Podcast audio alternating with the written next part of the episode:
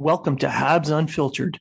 This independent podcast is featured on the Hockey Writers and iHeartRadio, bringing you honest and unfiltered entertainment and discussion on the Montreal Canadiens and hockey news. Your hosts, Matt Smith, Treg Wilson, and Blaine Putney, are proud to be one of your trusted sources. If you are talking about it, so are we.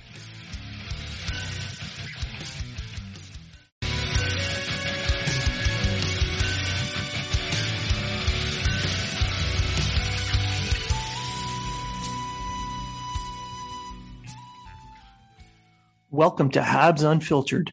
This independent podcast is featured on the Hockey Writers and iHeartRadio, bringing you honest and unfiltered entertainment and discussion on the Montreal Canadiens and hockey news. Your hosts, Matt Smith, Treg Wilson, and Blaine Putney, are proud to be one of your trusted sources. If you are talking about it, so are we.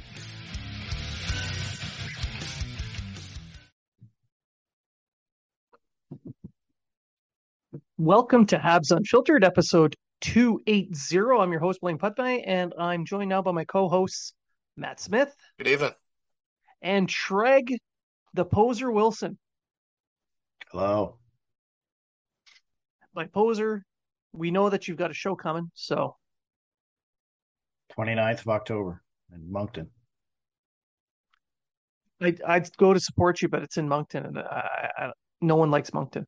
I don't even want to go because it's in Moncton, New Brunswick, worst province in worst province in the country. You guys are so kind. You're so kind to me.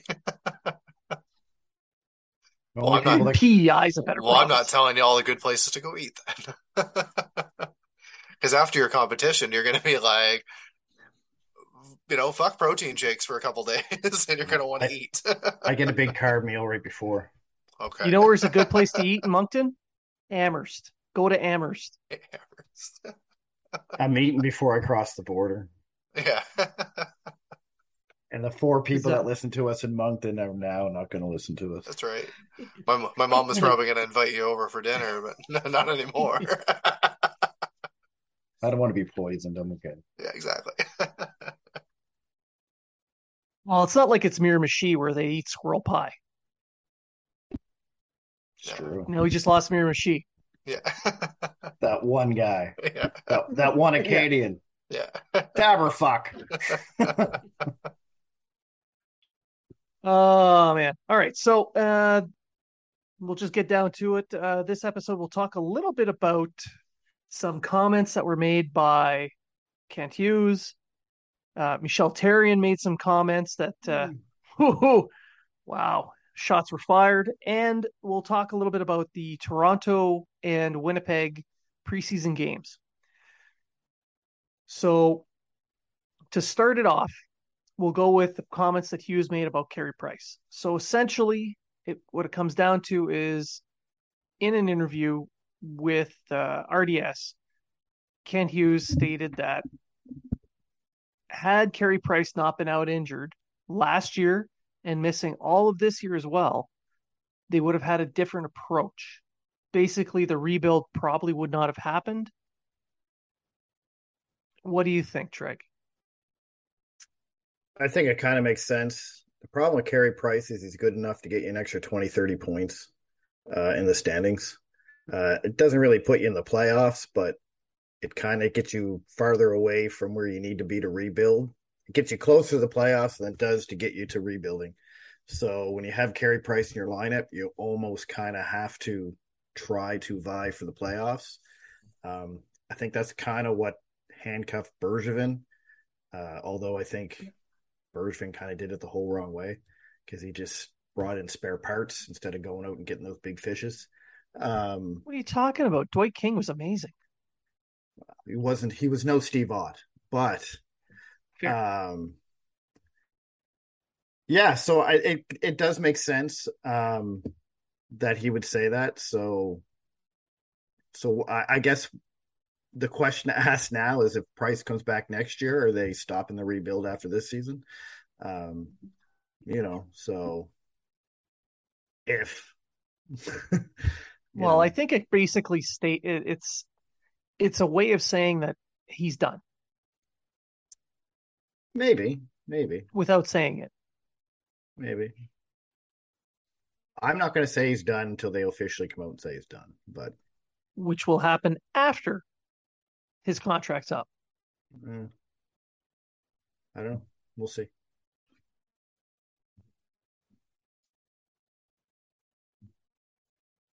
Matt? I think we'd be looking at a little bit more of a retool than a rebuild, uh, but a little bit closer on the rebuild side of it. Um, and I agree with Treg. Like you, you throw Carey Price in net, who's a franchise goalie, you put a guy in like that, then all of a sudden your your point totals are going to go up just based on the fact that he's going to win you those games, and um, he can keep you in those games, even though that maybe your offense isn't going to be there every night. Um, it's a shame. It really is. Uh, we'll see what ends up happening, and I'd, I'd of course welcome him back with open arms. Um, but as you said, it's it's it's kind of looking more uh, the that that that kind of future is looking a little bit more dim uh, each time we hear someone talk about him. Yeah, I mean, for him to come back and play this season, uh, he needed he needed to have another surgery, and the fact that he's not choosing to do that surgery kind of puts puts a pin in the whole career, really. Yeah, And it's a sad it's sad that it, it ends like this because he's been a cornerstone franchise player since he was drafted. Yeah, I agree. So that's that. Um, now, Michel Therrien, he went on a podcast based out of Quebec called La Poche Bleue. Uh, for our listeners who are avid Habs fans, you might know this uh, podcast. It's very popular in Quebec. Um, and Therrien basically fired he fired some missiles towards Bergevin and uh, the former management team, essentially saying that he had nothing to develop when he was in Montreal. He wasn't given any weapons, that he was on his own. So, I mean, can't really argue that. Then again, you're an NHL coach. Your job is not to develop prospects. I, have to go look and see what prospects were under uh, Therrien uh, Jacob de la Rose, Charles Hudon. Um, don't get me wrong, he's not hundred percent wrong either. Like the drafting that they did, we can we can say that they drafted well, but they sure as hell did not develop well. So whether they they missed in the draft or they scored high in the draft and missed in development, it's neither here nor there. There is just not much in the form of relief coming up through the ranks. And while Therrien shooting his own foot for any future jobs aside, uh, I don't think he's all that wrong either. When was he coach Therrien? Which time? Oh, under Bergevin what 10, 11, 12, 13, something like that. Yeah, up until he got fi- uh, fired with he was in first place in 2014, I think, All right, so yeah, no, he had nobody. Artturi on Valentine's Day. yeah. Artturi Lehkonen, Michael McCarron, Jacob de la Rose, Galchenyuk. Well, he had 30 goals scored to Galchenyuk. There you go. Charlie Hudon, Nathan Beaulieu, Tinordi. Yeah, yeah, nobody. Brendan Gallagher, Now Nikita he's a coach that, yeah, but he's a coach that loved big, physical, heavy guys, and he had you mentioned you mentioned a couple names, McCarron and Tinordi. yeah. So if you like big, heavy, physical guys, there's two of them. Why couldn't you work with that? What's wrong with your coaching methods that you could not get the best out of two guys that would fit your system perfectly?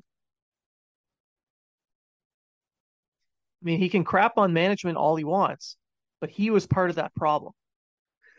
You got to think too in those years, like Scherbak was picked 26th, McCarron was picked 25th, uh, Galchenyuk third overall, Beaulieu 17th, Tinordi 22. So it's not like Montreal was picking like in the top 10 or 15 in most of those I mean, years. with uh, with Beaulieu, I mean, he he had all the tools. He just didn't have a toolbox. yeah. Right. Galchenyuk, had- he was he, he had all the skill. He just had two people talking to him at the same time, his father and whoever was Yeah. coaching. Therrien, yeah. Um, He he was listening to the wrong one. But let's go back to a little story we heard from Therrien. Maybe there's a reason he was listening to the other person. Nothing like a coach standing in his underwear smoking a cigarette, staring at you, and uh, not telling Not you a word. shit. Yeah. But yeah, you know what I mean. Like Terry is is an old school type coach, and and you're not wrong, Blaine. He he he's not wrong. Like you, I, I'm No. looking at the draft people they drafted, and even the people they drafted before that, like under uh uh Who's he? Danny. Uh, I mean, you got LeBlanc, Kristo, you know, well, Subban, Pacioretty, but they were already on the team at the time. You know what I mean? So they had no, he had no one coming in. Just like when Bergevin took over, he had no prospect pool, and he had uh, Sylvain Lefebvre doing a terrible job in Hamilton trying to coach them. Um, so he's not wrong, but then again, you're the head coach find what's wrong, find out why these guys aren't working, and change it. Make it work. Well, and that's that's why I brought up the fact that he had a system and he played a certain way, and he couldn't get the guys that fit that system to fit the system. Yeah. They couldn't. He couldn't develop them. Like uh, he's not wrong in what he was saying, but he's also wrong. Uh, he but he is also wrong because he left himself out of that. He was part of that problem. I agree. So now agree. now at least they have a they actually have a, a plan we can see it unfolding in front of us the only thing about that plan is that it takes patience and i it's not exactly a virtue in montreal That's I was very true. actually I was actually just reading Facebook comments because I do that to get a chuckle. And people are already saying after the third preseason game, and mind you, I'm going to bring up, and I mentioned this on Twitter tonight. Montreal's doing the preseason a bit different this year. If you haven't noticed, the first three games have all been rookie or non NHL loaded. There's only been a handful of NHL players in each game, whereas before it was kind of a mix of both. Um, and I like that. They're evaluating what young guys they have. I mean, there's going to be cuts, I believe, tomorrow. Um, Yes. Friday. This is Thursday, the 29th, Friday the 30th. They'll, I think there'll be cuts. Um, they're evaluating their young guys. They're seeing who fit in, who fits in where, who should stay a little longer, who should, and they're letting the veterans come in more and more. Mind you, there's injuries. There's there's a ton of injuries to Anderson and Drouin and Suzuki and whatever, but here, here nor there. Um, and I, I, I just don't understand. Like people are out there saying, "Oh, this team's going to be terrible." You're watching three games where 80% of the players are not going to be on the team. Probably closer to 90%. Like if they're not out there to get W's in the Yeah. in the preseason. Yes, yeah, you want to win, but You also So- have to look at the uh, situations that they're putting these people in as well. Like we're not seeing like for for tonight's game, uh, for instance, like we're not going to get into it yet. But one of the things that I noticed is they had Gooley out there who scored the opening goal. He was out there for the power play, and then and the next one, Xhekaj was out there, and then Trudeau was out there, and then you had Norlinder out there. Like it was, it wasn't just well, Wideman's playing, he's our power play guy. We're going to put Weidman out there, and I and I like that, and and and and it was they were they were testing these guys in in different aspects of maybe that they wouldn't regular they, they wouldn't play at a regular basis. You wouldn't see Norlinder out there killing penalties, and he was out there killing penalties today, Mm. Etc. Right? So I I like it as well, and I agree that uh, you know people need to kind of calm down a little bit when it comes to uh, evaluating the players and the situations that they're in right now, based on based on it being the preseason. but they're evaluating it based on wins and losses. They're not evaluating it based on how that person's playing. That's right. And, and that's the issue. In preseason, it's not based on wins or losses. Yeah, and, Like- and we'll and we'll get into that. Yeah. We'll and we'll definitely get into that. There's some there's some there's been some definite standouts, and there's been some people that you can say it's you know your time to go back to the Q or go back to the WHL or whatever else, right? So yeah i agree uh basically chill out as Carey price once said because you're right. It, it's not about team performance; it's about individual performance. And if you're a veteran, it's am I improving from one day to the next? Am I getting to game shape? And that's the whole point of training camp for them. And speaking of preseason losses, uh, we'll we'll kick it off. We're going to talk about the Toronto preseason game first. So the Habs flew to Toronto, played the Leafs, uh, got beat three nothing by the dreaded offensive juggernaut that is uh, the Toronto Marlies, I guess. They had they had more they had more NHL players in their lineup though. They did. Like, I, I mean, am not, I, I'm not gonna I'm not gonna give I'm not gonna say that's the reason that they won or anything. But they No, did have like Nylander was playing, Malkin was playing, uh, Yankrok was playing. They had most of their defense were NHL were and it have played in the NHL, etc. And they had an NHL starter. well, they had their top pairing playing. They had their NHL starter playing. They Right. had a bottom pairing playing and some depth guys. So yeah, no, it, They it's they, true. they still had more experience than what Montreal threw out they threw out on the ice. but I, I just found it courageous that they were able to fight through the fact that their captain was out with a minor in- injury for a couple of weeks. Yeah. I don't know how any team can suffer that kind of loss and still show up to play. Oh, I don't know. I'm And they just had- they're they're the, I mean- the way that they're talking about that right now. Like you know what, I, I I feel for the guy. He's yes, he's injured at the start of the year. Um, he's their captain. Yes, they're going to talk about it because it's the it's it's Toronto all the time on that network. Hey, did you know that Suzuki's out injured? He's the captain of the Canadiens. Yeah, exactly. Um, that's what I liked about watching the game tonight. Is yeah, they actually talked about two teams, not just the one. Um, Nice. But well, when I when I look at them talking about the injury to Tavares, it's it's like it's like he's their only star, he's their only player, he's their only this, and it's just like you've got other players on your team. Like you're gonna I be wonder if- okay. You're gonna be okay. I wonder if the Governor General is going to give him the sacrifice medal when he gets back. yeah. What was worse is they had injuries during the game, Yes. and Oh. they should have been able to replace them with people who weren't playing, so guys don't get tired or or, or hurt. Yeah. I mean, I was shocked that honest- Mike Johnson brought that up. Actually, I was shocked that he brought because he's usually pretty straight and narrow and Yeah. down. But, The but then it was every panel, every every time somebody touched the puck, we had to know. Oh, well, you know, Jordie Benn's not playing on defense, and this guy's out there now play, play uh, as a forward playing out there, and oh, he's playing pretty good. And like, well, they we got to set up the know that. excuses just in case. Well, exactly, but we just we didn't need to see that and didn't need to hear it every time someone touched the puck. And then I thought to myself, I'm like, if they want to do that, by all means, uh, bring in fucking your spare defenseman who didn't dress. As long as Montreal can go up into the stands and pick out Cournoyer, Dryden, and Savard to suit up, because they probably would have put a better effort in than some of the guys that skated for the Canadiens the other night and they were all there for the 50th anniversary of the Summit Series, so they were in the building. You know, honestly, the idea that Johnson put out there, I'm not against. You, you- bring up, you know, keep a spare forward defenseman goalie ready to go in case of an injury in the preseason only. Sure, because the whole point is development and seeing what you have. But we, well, we would we have heard this if it wasn't the Toronto market? That's what I was just going to say. Sorry. Why are they bringing it up now? Why are they bringing it up? Because two Toronto guys went down in that one game. All of a sudden, they bring it up. Why didn't they bring it up three years ago when people were going getting injured in Right. preseason games? Or Because Toronto, that- let- uh, yeah. yeah, that, that's that's my point. I agree with you. Yeah. I don't. That doesn't bother me. That does not bother me in the least. Or not, e- or not, e- or, or not, or not even have take it one step further. If you want to look at a preseason game, instead of saying, "Oh, this guy got injured. Oh, you're in now. You're going in cold."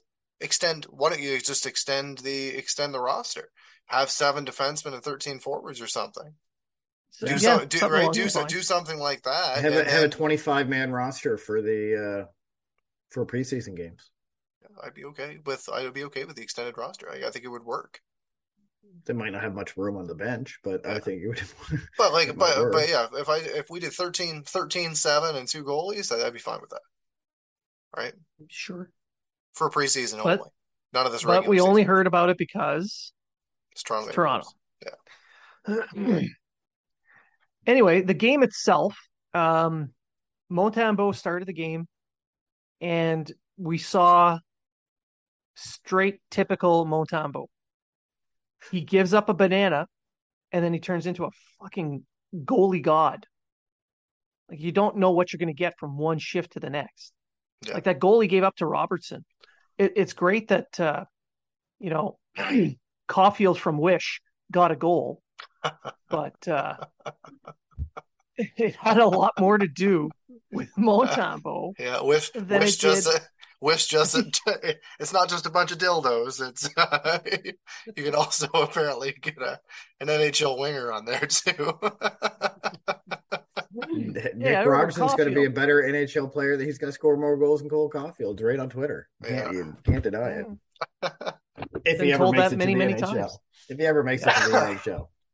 But the goal that he scored, it, he, the play that developed, he was in the right spot. They they stretched the play, they stretched the zone.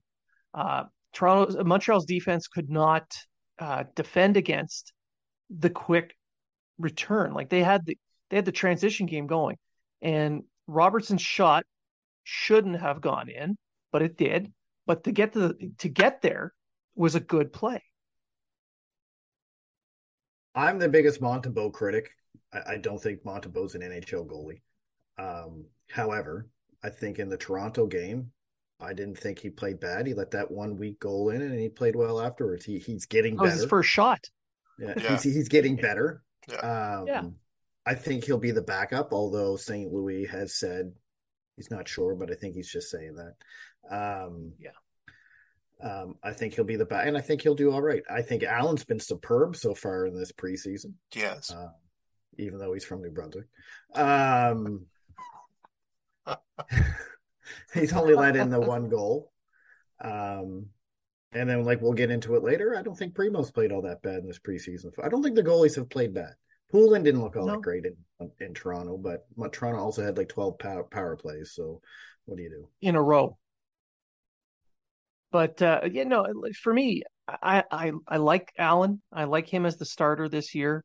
Uh, Montembeault, I'm comfortable with him as the backup because we're not looking at trying to win games. They're just looking at trying to keep the games close. And either going to do that or he's not. He's either going to Yeah. let in eight goals or he's going to let in two weak ones, and that'll be it. One or the other. and if if one of them goes down, I'm comfortable with Poulin being called up, but he has to get signed to an NHL deal before he can. Bottom line is, I want to keep Primeau down in Laval so he can get every start possible. Yeah. I would I- love that too. I don't see it happening, but I would love that too. Yeah, So, uh, with the Leaf game, uh, Yeah. Slavkovsky got a lot of is still getting criticized. I don't know Um, why. I mean, he he looked okay at the start of the game, and he got stronger as the game went on. I, I He, agree. he he looked better than the New Jersey game. Yeah. And I don't think he looked terrible in the New Jersey game. No, he didn't. I think he, he No. looked nervous and he looked uh, hesitant. Um, I think they're saying he needs to shoot more. He had four shots. I think he just needs to shoot more when he has better opportunities to shoot. Yeah. Um, I still think he's he's he's thinking a little bit too much playmaker sometimes. I think He he's a bit yeah. too big. I think he needs to lose 10 pounds, to be honest Yeah. with you. I- Or I like wouldn't be- you said I wouldn't on, be against it. I like wouldn't Blaine against said it. on Twitter, he either has to do that or he has to strengthen his legs and move a little faster to carry the body. Yeah, and I mean, on the shooting part, I agree. On that power play in that in the third period, he made a he took a shot that he he laid onto the net, hoping to get it through a bunch of traffic for a rebound, instead of taking the open lane that he was given, step into a shot and just rip one, trying to score through the with the shot instead of just trying to create havoc. we got to remember Slavkovsky's a playmaker, not a goal scorer. Um, everyone tabs him as a goal scorer because of the Olympics. But uh, if you read over any of his scouting reports or talk about any where he's in the league, every even his coaches and that say he's more of a playmaker. than He's he's even scorer. said it himself. Yeah, yeah, so, but he has to shoot more. He has to. So because that way, if he's shooting, they have to respect the fact that he might shoot Correct. and that'll Yeah. open up his playmaking. Um, I'm not against Slavkovsky playing in Laval. I'm not against Oh. him not making the team this year. I'm not against him making the team this year. I just want them to put him where they think he's going to be the most successful and develop properly, wherever that he may needs be. to be yeah I'm he, okay he needs it. to be placed with people that could help him on the ice Yep. like this game this game against toronto he had rem pitlick as a center Yeah. uh, pitlick's fine and all but he's not he's not a top line center You went four and fourteen in the Yeah. faceoffs. You know, so so like Not just yes, that. yeah, but like not just that, but like when I would have they they they didn't have a, a lot of uh, play, uh, NHL players playing in that game, but I would have put uh, uh, maybe Jake Evans there.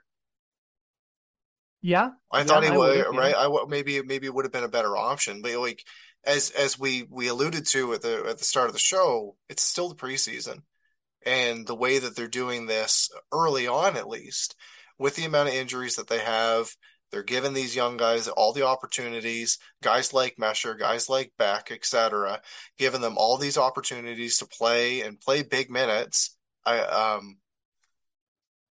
you know, uh, quality minutes, let's call that, against NHL players to see what they actually can do.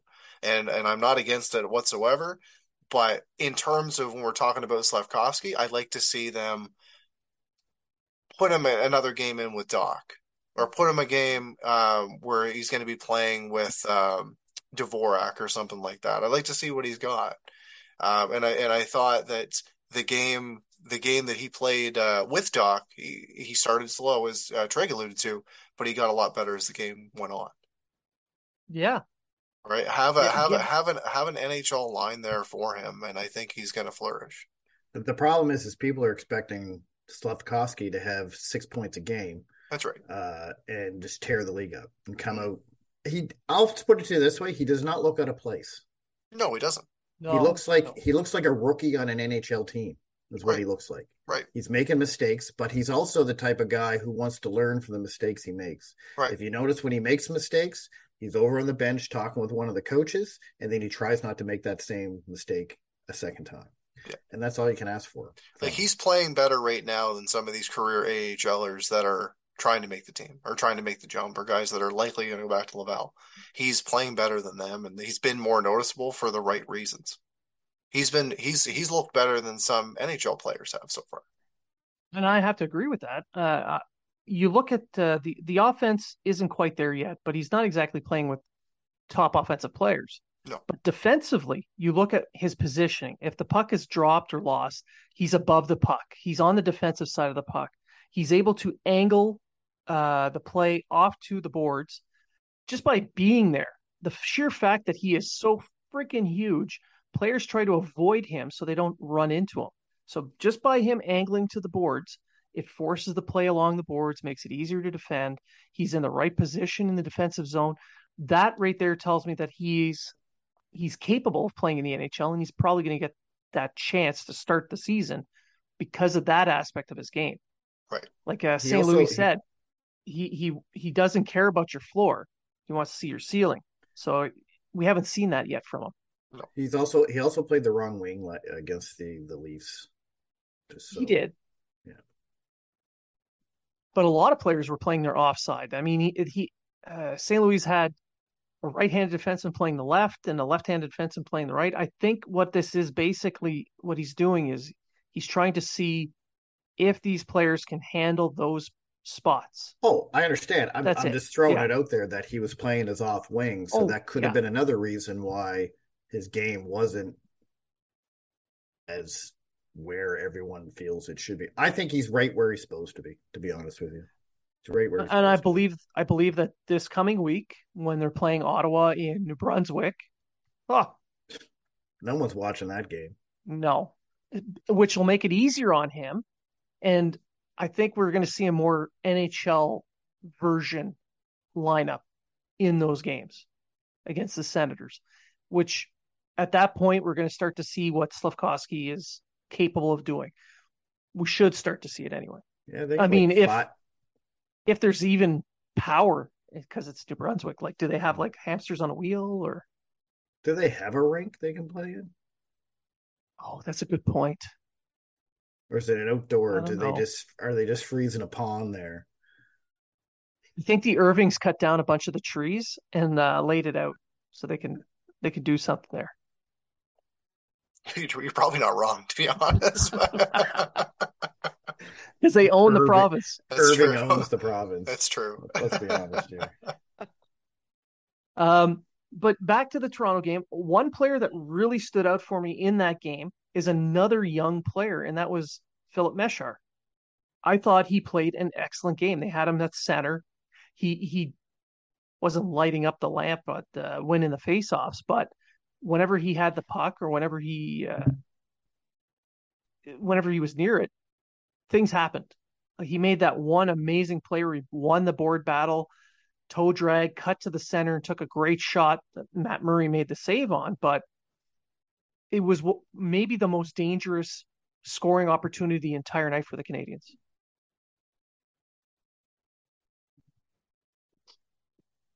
Did Mesar play center that game? I No, thought he played the wing. yeah, I thought he Beck played played center, and he played Beck on the. played center. Yeah, but he was playing center in that that period. Oh, he has no he has no face offs. Okay, yeah, I was, I was wondering. I was Oh, he's like, a hundred percent. stats. yeah, He was Yeah, hundred percent. Maybe you're thinking, maybe you're zero. thinking New Jersey, maybe. No, yeah, he played well, he wasn't Jersey. playing at center. He was in the center's position on Okay. those plays. Okay, Uh, gotcha. So he's undefeated in the faceoff circle. So that's I, I do agree that he looked good though, and he and he's Oh. he's, show, he's showing he's showing a lot of flash for uh for uh for a young kid. Like he's he's he's out there, he's playing with confidence, and it's just a matter of time where one of those shots is going to hit the back of the net. You can see why he was drafted in the first round. Him, him and Yeah. Owen Beck are stealing this are stealing the uh, spotlight for the young guys Yeah. forwards anyway in Yeah. this preseason so far. Yeah. Uh, by the way, Owen Neither one's gonna make the team. in The faceoff. yeah. And neither one's Uh, going to make the team. Not unless injuries pile up and they feel they have to. Owen Beck won't. Owen Beck's going back to the No. OHL. So Yeah.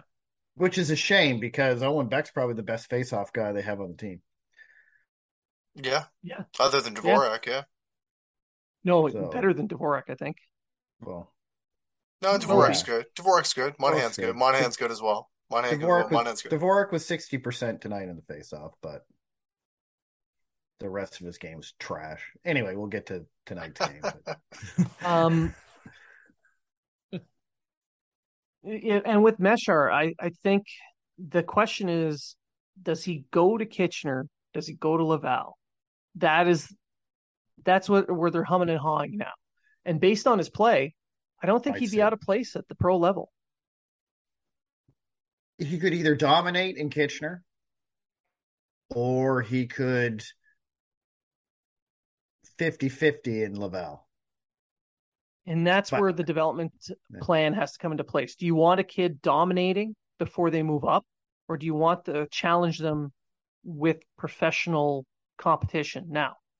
But that's what you got to ask. I'd Oh, kind of like to. ahead. s Sorry, I'd like to see him kind of go and kick some ass in the OHL. To be honest, kind of like Yeah. what Suzuki, kind of like what Suzuki did. Is he went there and absolutely tore it up, and then was just on fire in the playoffs. Then he jumped into the NHL, and all of a sudden, they, they, everyone eyes were on that guy. But if Mesar, if, if he's not uh, learning anything in the OHL, he's not developing. You, know what I mean? That's true, Like, but even if him, he's not- but, if- but but even if- him playing on any, uh, on smaller ice and everything might be better for, might be good for his Sure. development. I'm, I'm not against either decision. What I'm saying is, I don't want him to go to H- OHL and just dominate and whatever, but not actually improve on anything. Right. You're just spinning your tires because you're if you're here and everybody else is here, you're going to dominate Great, yeah, without really Yeah. improving. I Yeah. if if they feel him and Laval is going to improve his game and develop him better. I'm not a I don't make these decisions. If I did, I wouldn't be here doing a podcast. I'd be a guest on one. But uh that that's the way I look at it. Although I've always have said dominate the lower league first before you move up to the next league. So I'm not against him going to either one. I just want him in the best place possible for him to get better. I think that um, if he were to go back to the OHL and dominate there, the uh, the the upside would be yeah he could put up a ton of points, but he would be able to work uh, build his confidence up and get used to North American ice and style of play, while still being able to bulk himself up. Like he he needs to add some more size so he can he can build confidence and add size without any real detriment to his game. Whereas at the pro level, he may not be able to do either one as well. So that's that's but he would be able to develop other aspects of his games like you mentioned. It and that's where the that's where the the Nicholsons and the uh and the uh uh, other guys in the development department, Rob Ramage and all them guys, make why they make the big bucks. They make these decisions on where they think he should go and where he's going to learn best. I personally think he's going to go to the OHL, but I'm, I'm i think so too. Either way. I think so too. Now, speaking of guys going back to junior and making decisions, as we record, it is 11:30 Atlantic time uh, on the 29th of September, uh, and the Canadiens just cut John, uh, Joshua Roy and Riley Kidney. They're being sent back to the queue. So, which is the right, which is which is the right. Yeah. That's the right call. Hmm. Like you can I see think, the skill on them, but they weren't ready. No, they're they're both going to go back and likely put up, you know, ninety to hundred point seasons again. I mm-hmm. see Riley Kidney dropping in the depth chart, not because of his play, but because of Mesar and Beck just being better. Yeah, I'd agree. Yeah, I mean, you okay. have Suzuki, you have Dvorak, you have Evans, you have Mesar, you have Beck, and you could take out Evans or Dvorak, but you still have Kidney dropping behind just because Mesar just and, and not and it's nothing against Kidney's play. It's nothing against Kidney being worse, playing worse. It's just that these guys are are playing better. And I, I honestly think that's a good that's that's a good problem to have. it, it, it is creates more competition, but at the same time, uh, if the Canadiens need to make a deal. He's the guy. They've got the weapon. Yeah. Yeah. Yeah. It, it, it's good for the team, not necessarily good for the player. Well, it adds a little competition to him, and a lot can change within between now and next training camp. Mm-hmm. So he may not be at you know might be at five or six on the depth chart now, but maybe by next year he'll be three. Right, Unless they get Bedard, then he'll be seven.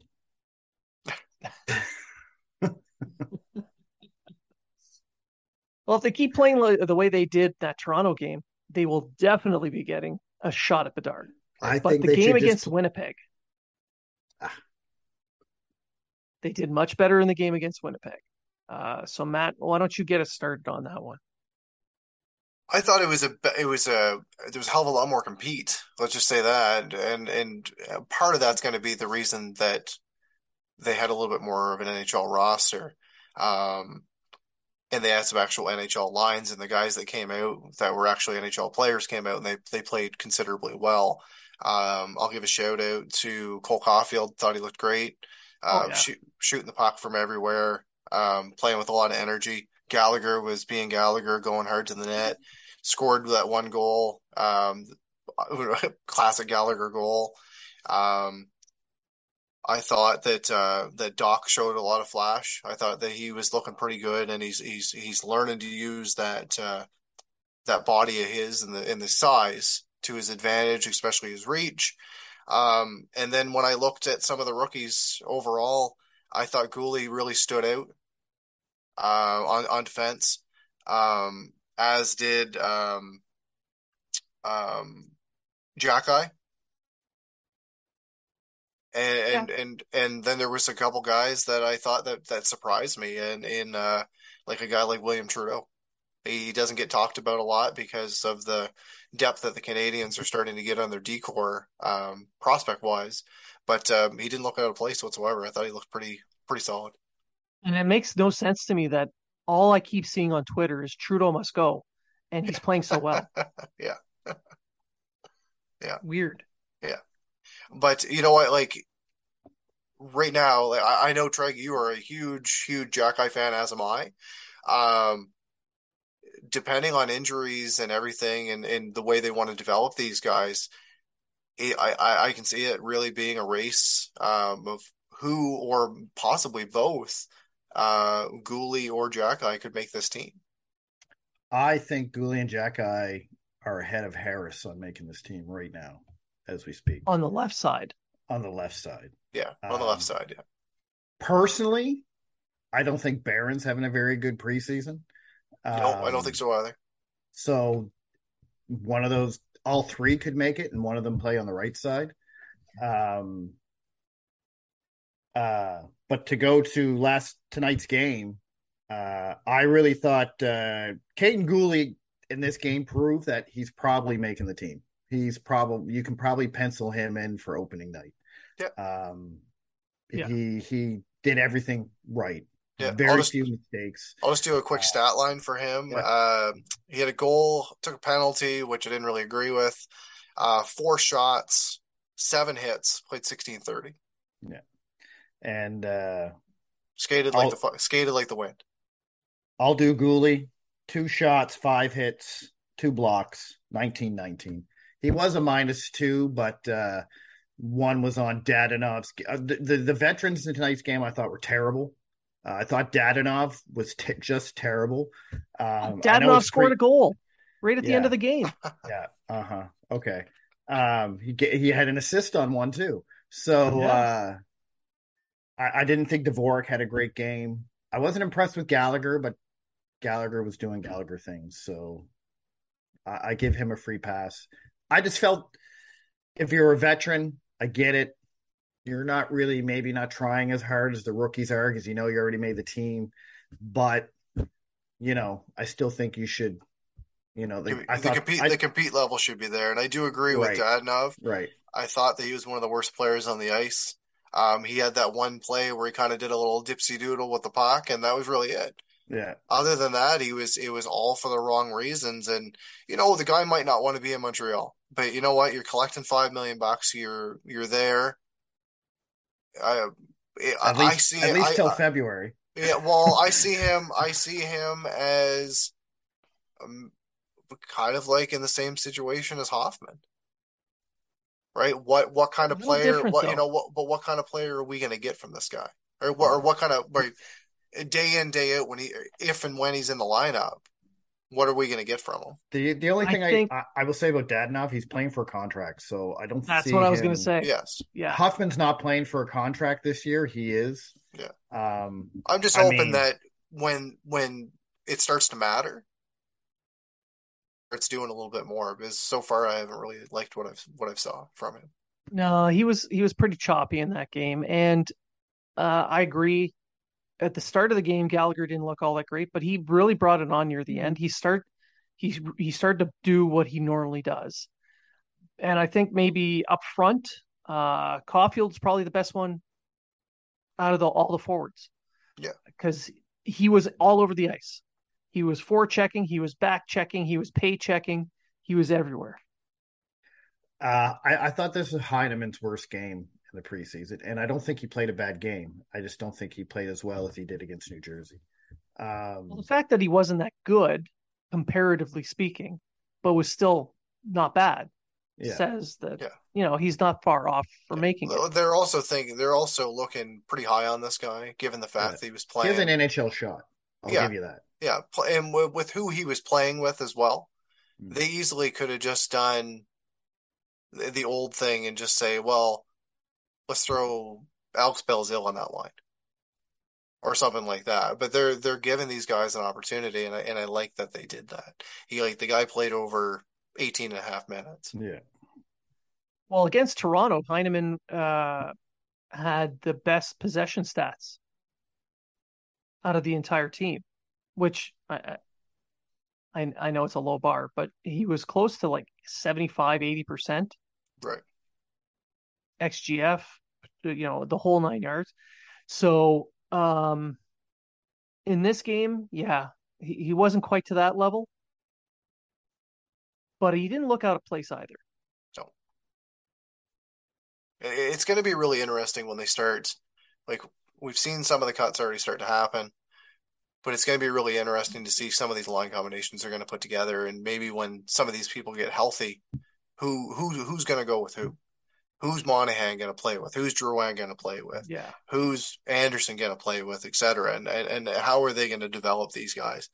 And who are going to be some of the guys that are going to be around in the last couple games of of uh, the preseason to see who's going to get these real shots. And when Edmundson comes back, which one of the defensemen are they going to send back to to uh, Laval? Right. Uh, is Guhle going to stay or is Harris going to stay? Yeah. I, I, I think Guhle's a little bit ahead of Harris on uh, earning the opening on the left side, and Harris probably taking over for Edmundson while he's out hurt. But things can change. Yeah, I'd probably put I'd probably put Harrison over Barron right now on the right side. Um, I don't know. I don't know. I think Barron, while he's been pedestrian in this camp, he's he's kind of approached it more as a veteran would. You see how his play has progressed over the camp. Yeah. He he does he doesn't have that fire lit under him, but he's improving. So he is, but I feel t- that I feel that he's one of the guys that needs to be playing to earn his spot, just like everybody else. Or was he? He, he might. He might have the, there. Well, that's exactly it, right? He might have the leg up on other guys positionally within the system, but so far, if if I'm putting a team together, I'd be putting Harrison on the right hand side before I put him in.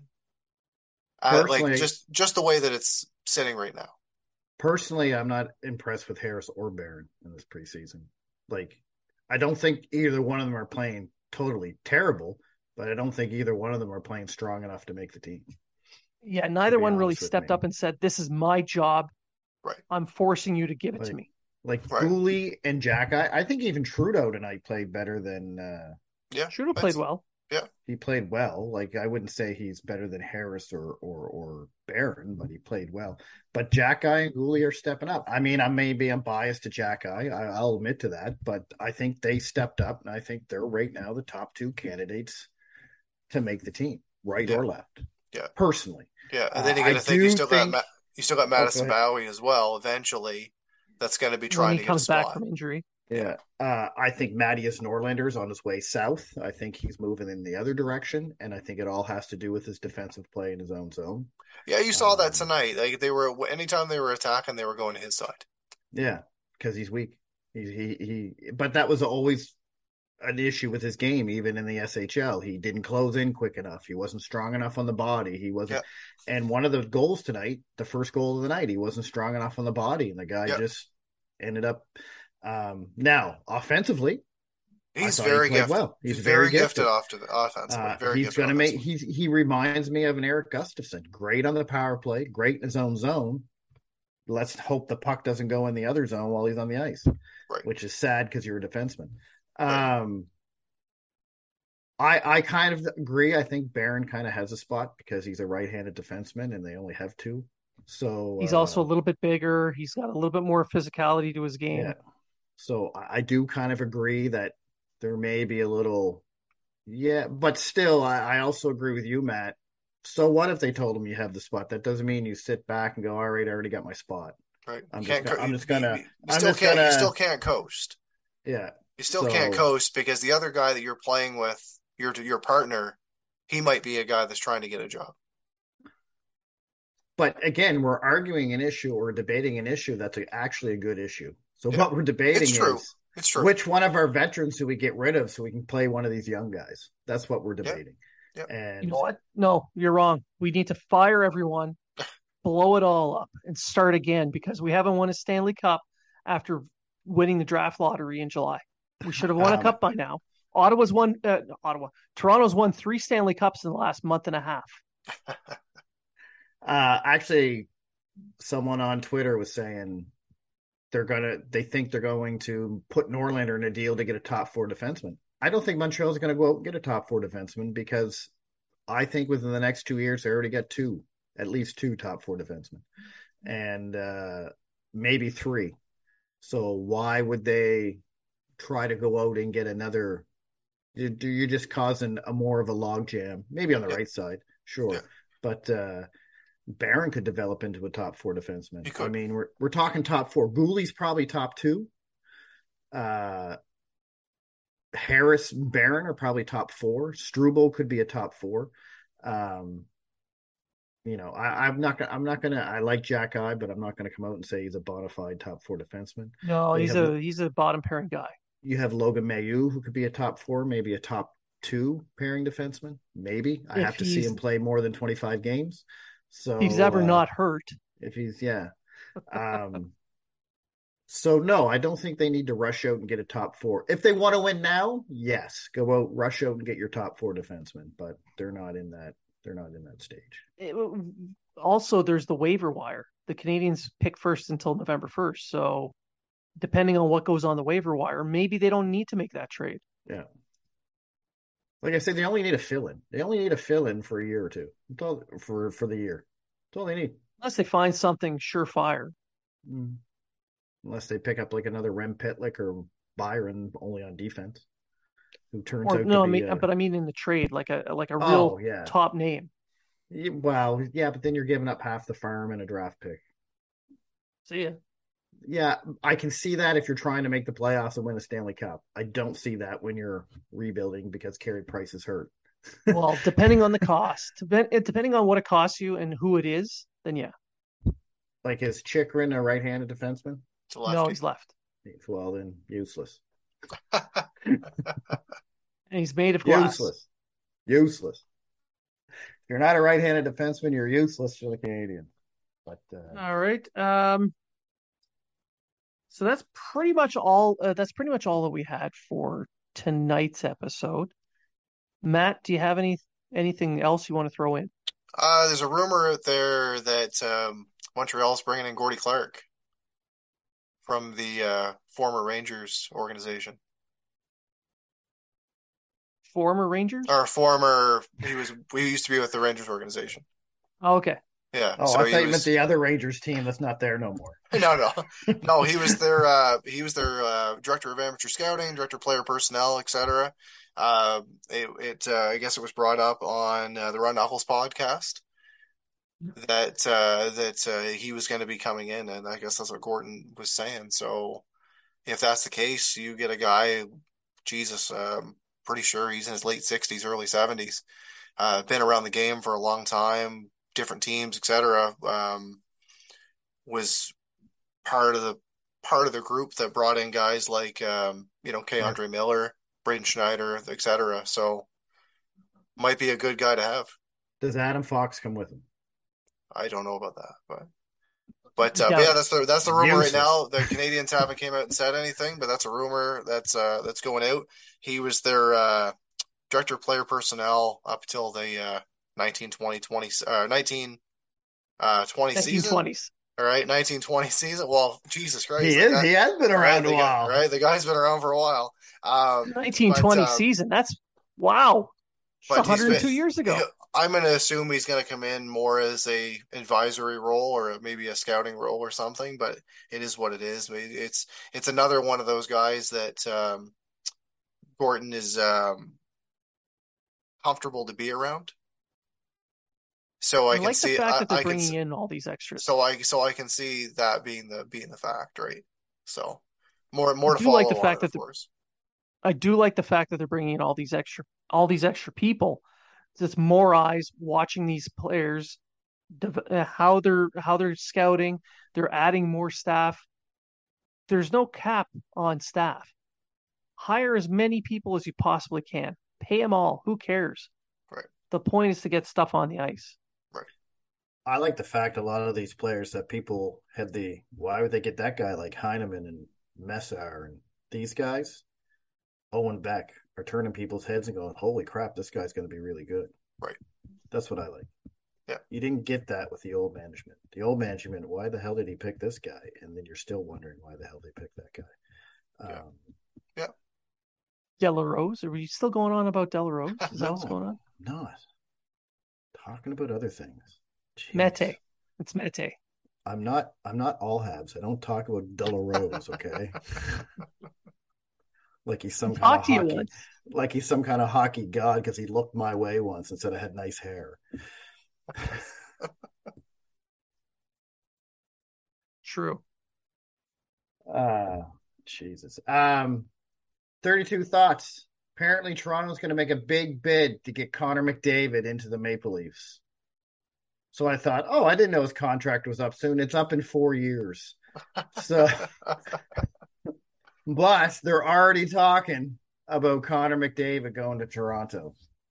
I think that has a lot to do with the fact that in the same episode, they were talking a lot about the Arizona Coyotes preparing their cap space for Matthews in two years. Yeah, they're gonna give him like twenty million dollars or something. But you know, get him you down know what. I Oh, yeah. find interesting Yeah. about that is they'll be ready to build their new arena. They'll have their new arena. Yeah. NHL's been trying to put Arizona on the map since they got to Arizona. Yeah. And it'll be just like Wayne Gretzky going from Edmonton to LA. If Matthews goes to Arizona. Minus minus the championship pedigree, yeah. Well, I'm, I'm no, but I'm just saying, like it, the, Yeah. it'll be that name, that highlight, that all star, that elite. I mean, let's not take anything away from Matthews. He's an Yeah. elite hockey player. He's one of the best hockey players in the world. He's and I'm telling you, he's going to go to Arizona. And he's a hometown kid. Hometown kid. All hometown people want to go back to Toronto. Why wouldn't a hometown kid want to go to Arizona? It's a it's a sword that cuts both ways. but honestly, that that's what Elliotte Friedman mentioned uh, that Arizona's planning to put that together. I can, like you said, they're going to have their new rink available around that time. What better way to sell tickets than to start coming out of the rebuild with a new rink and the local kid who scores 60 goals a year?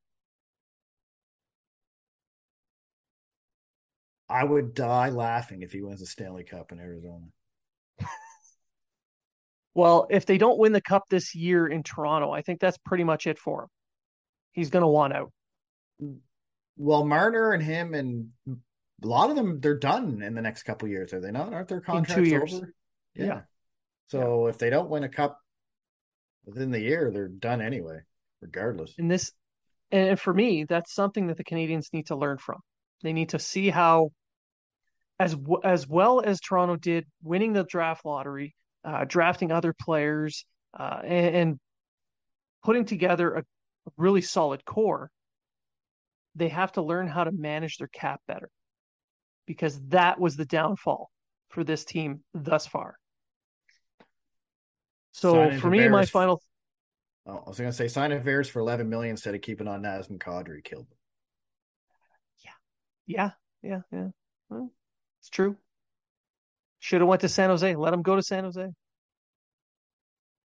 Oh, well. Kind of glad he didn't pick up the phone for the Canadiens. I don't think we called. I'll be honest. I don't think Montreal called. Whatever. Doesn't matter. Fact remains that he's there. They overspent on four guys, and uh, this is basically their year to get it done. And if they watched Bergevin do what he did, maybe they learned a lesson. If not, it'll be good watching. It'll be good TV on TSN. But for but at the end of the day, for me, for the Canadiens, I want to see what happens next week with this camp. They really need to pare this shit down. There's still about 65 people on the on the roster here for the training camp. That needs to get pared down to about 45. I think there'll be more cuts tomorrow. Like it was just Kidney and God, Law so. tonight. Yeah. So they're down to 66. Um, yeah, I think there'll be more tomorrow. I, That's, I, I- that's I- the thought. the the uh the CHL camps are starting I think next week or the week after. So you're going to see like Owen Beck and if Mesar goes on Friday, you know, he's going to the OH or, or the OHL. So uh you'll see a lot of these guys get cut, which is a shame because Mesar, Heinemann and Beck, three guys who you think from their play should make the team won't make the team. Which is and it's not a bad thing. It's not a bad thing that they don't make the. I agree. So um that that pretty much that's pretty much it. I want to thank everybody for checking in with us, tuning in, listening, interacting with us, even the ones that uh troll Treg every now and then. I mean, we encourage that. Um I get trolled. And- I didn't know I got trolled. every now and then. I've been ignoring Sometimes a lot maybe it- people lately. Hey, maybe it's Matt with some uh, burner accounts. Maybe. He has been hitting the gym, so Yeah. He, he, Your NB, your NB fan sixty nine.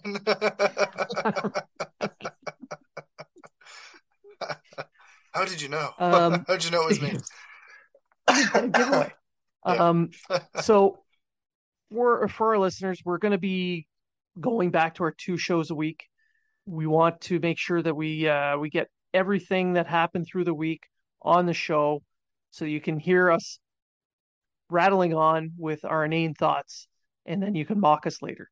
So, again, thank you for interacting. Thank you for listening. And remember, if you're talking about it, so are we.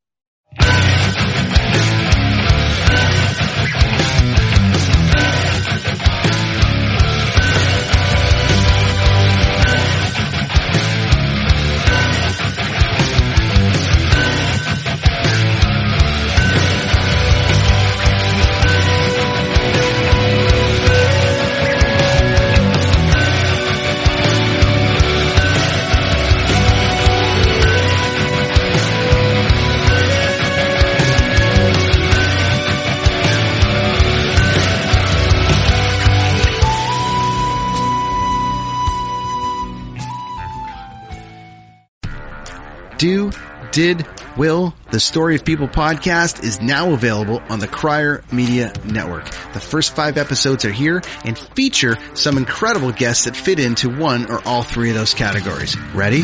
Tara Sloan from the San Jose Sharks Undercurrent podcast at NBC Sports. Marianne Iverson from Iverson Voice and the Let's Take This Outside podcast to talk about the world of outdoors as well as voiceover land. Ariana Hunsicker, future Canadian Paralympic swimmer, already winning tons of awards for this country. Scott McGregor from the Hot Wallet podcast to dumb down the world of crypto, Bitcoin, and NFTs so you don't have to. And Jackie Holowati from Climate Pledge Arena in Seattle, Washington, the first net zero carbon certified arena on the planet. Wherever you get your pods, wherever you watch your pods, and on the Crier Media Network. I'm Jeff Woods, and I'm shining a light on music and the rock stars who make it. He just was one of those people. He, he stood out. He was a magic guy. He really was a magic guy. All, we all have faults. He had the same amount of faults as we all have. This is before Led Zeppelin. Robert was full on. I mean, he was Led Zeppelin without the band behind him. He had the hair, the jeans, the whole thing, you know, and he was amazing. The Records and Rockstars podcast, heard around the world and yours to hear wherever you get podcasts. All the episodes from JeffWoodsRadio.com.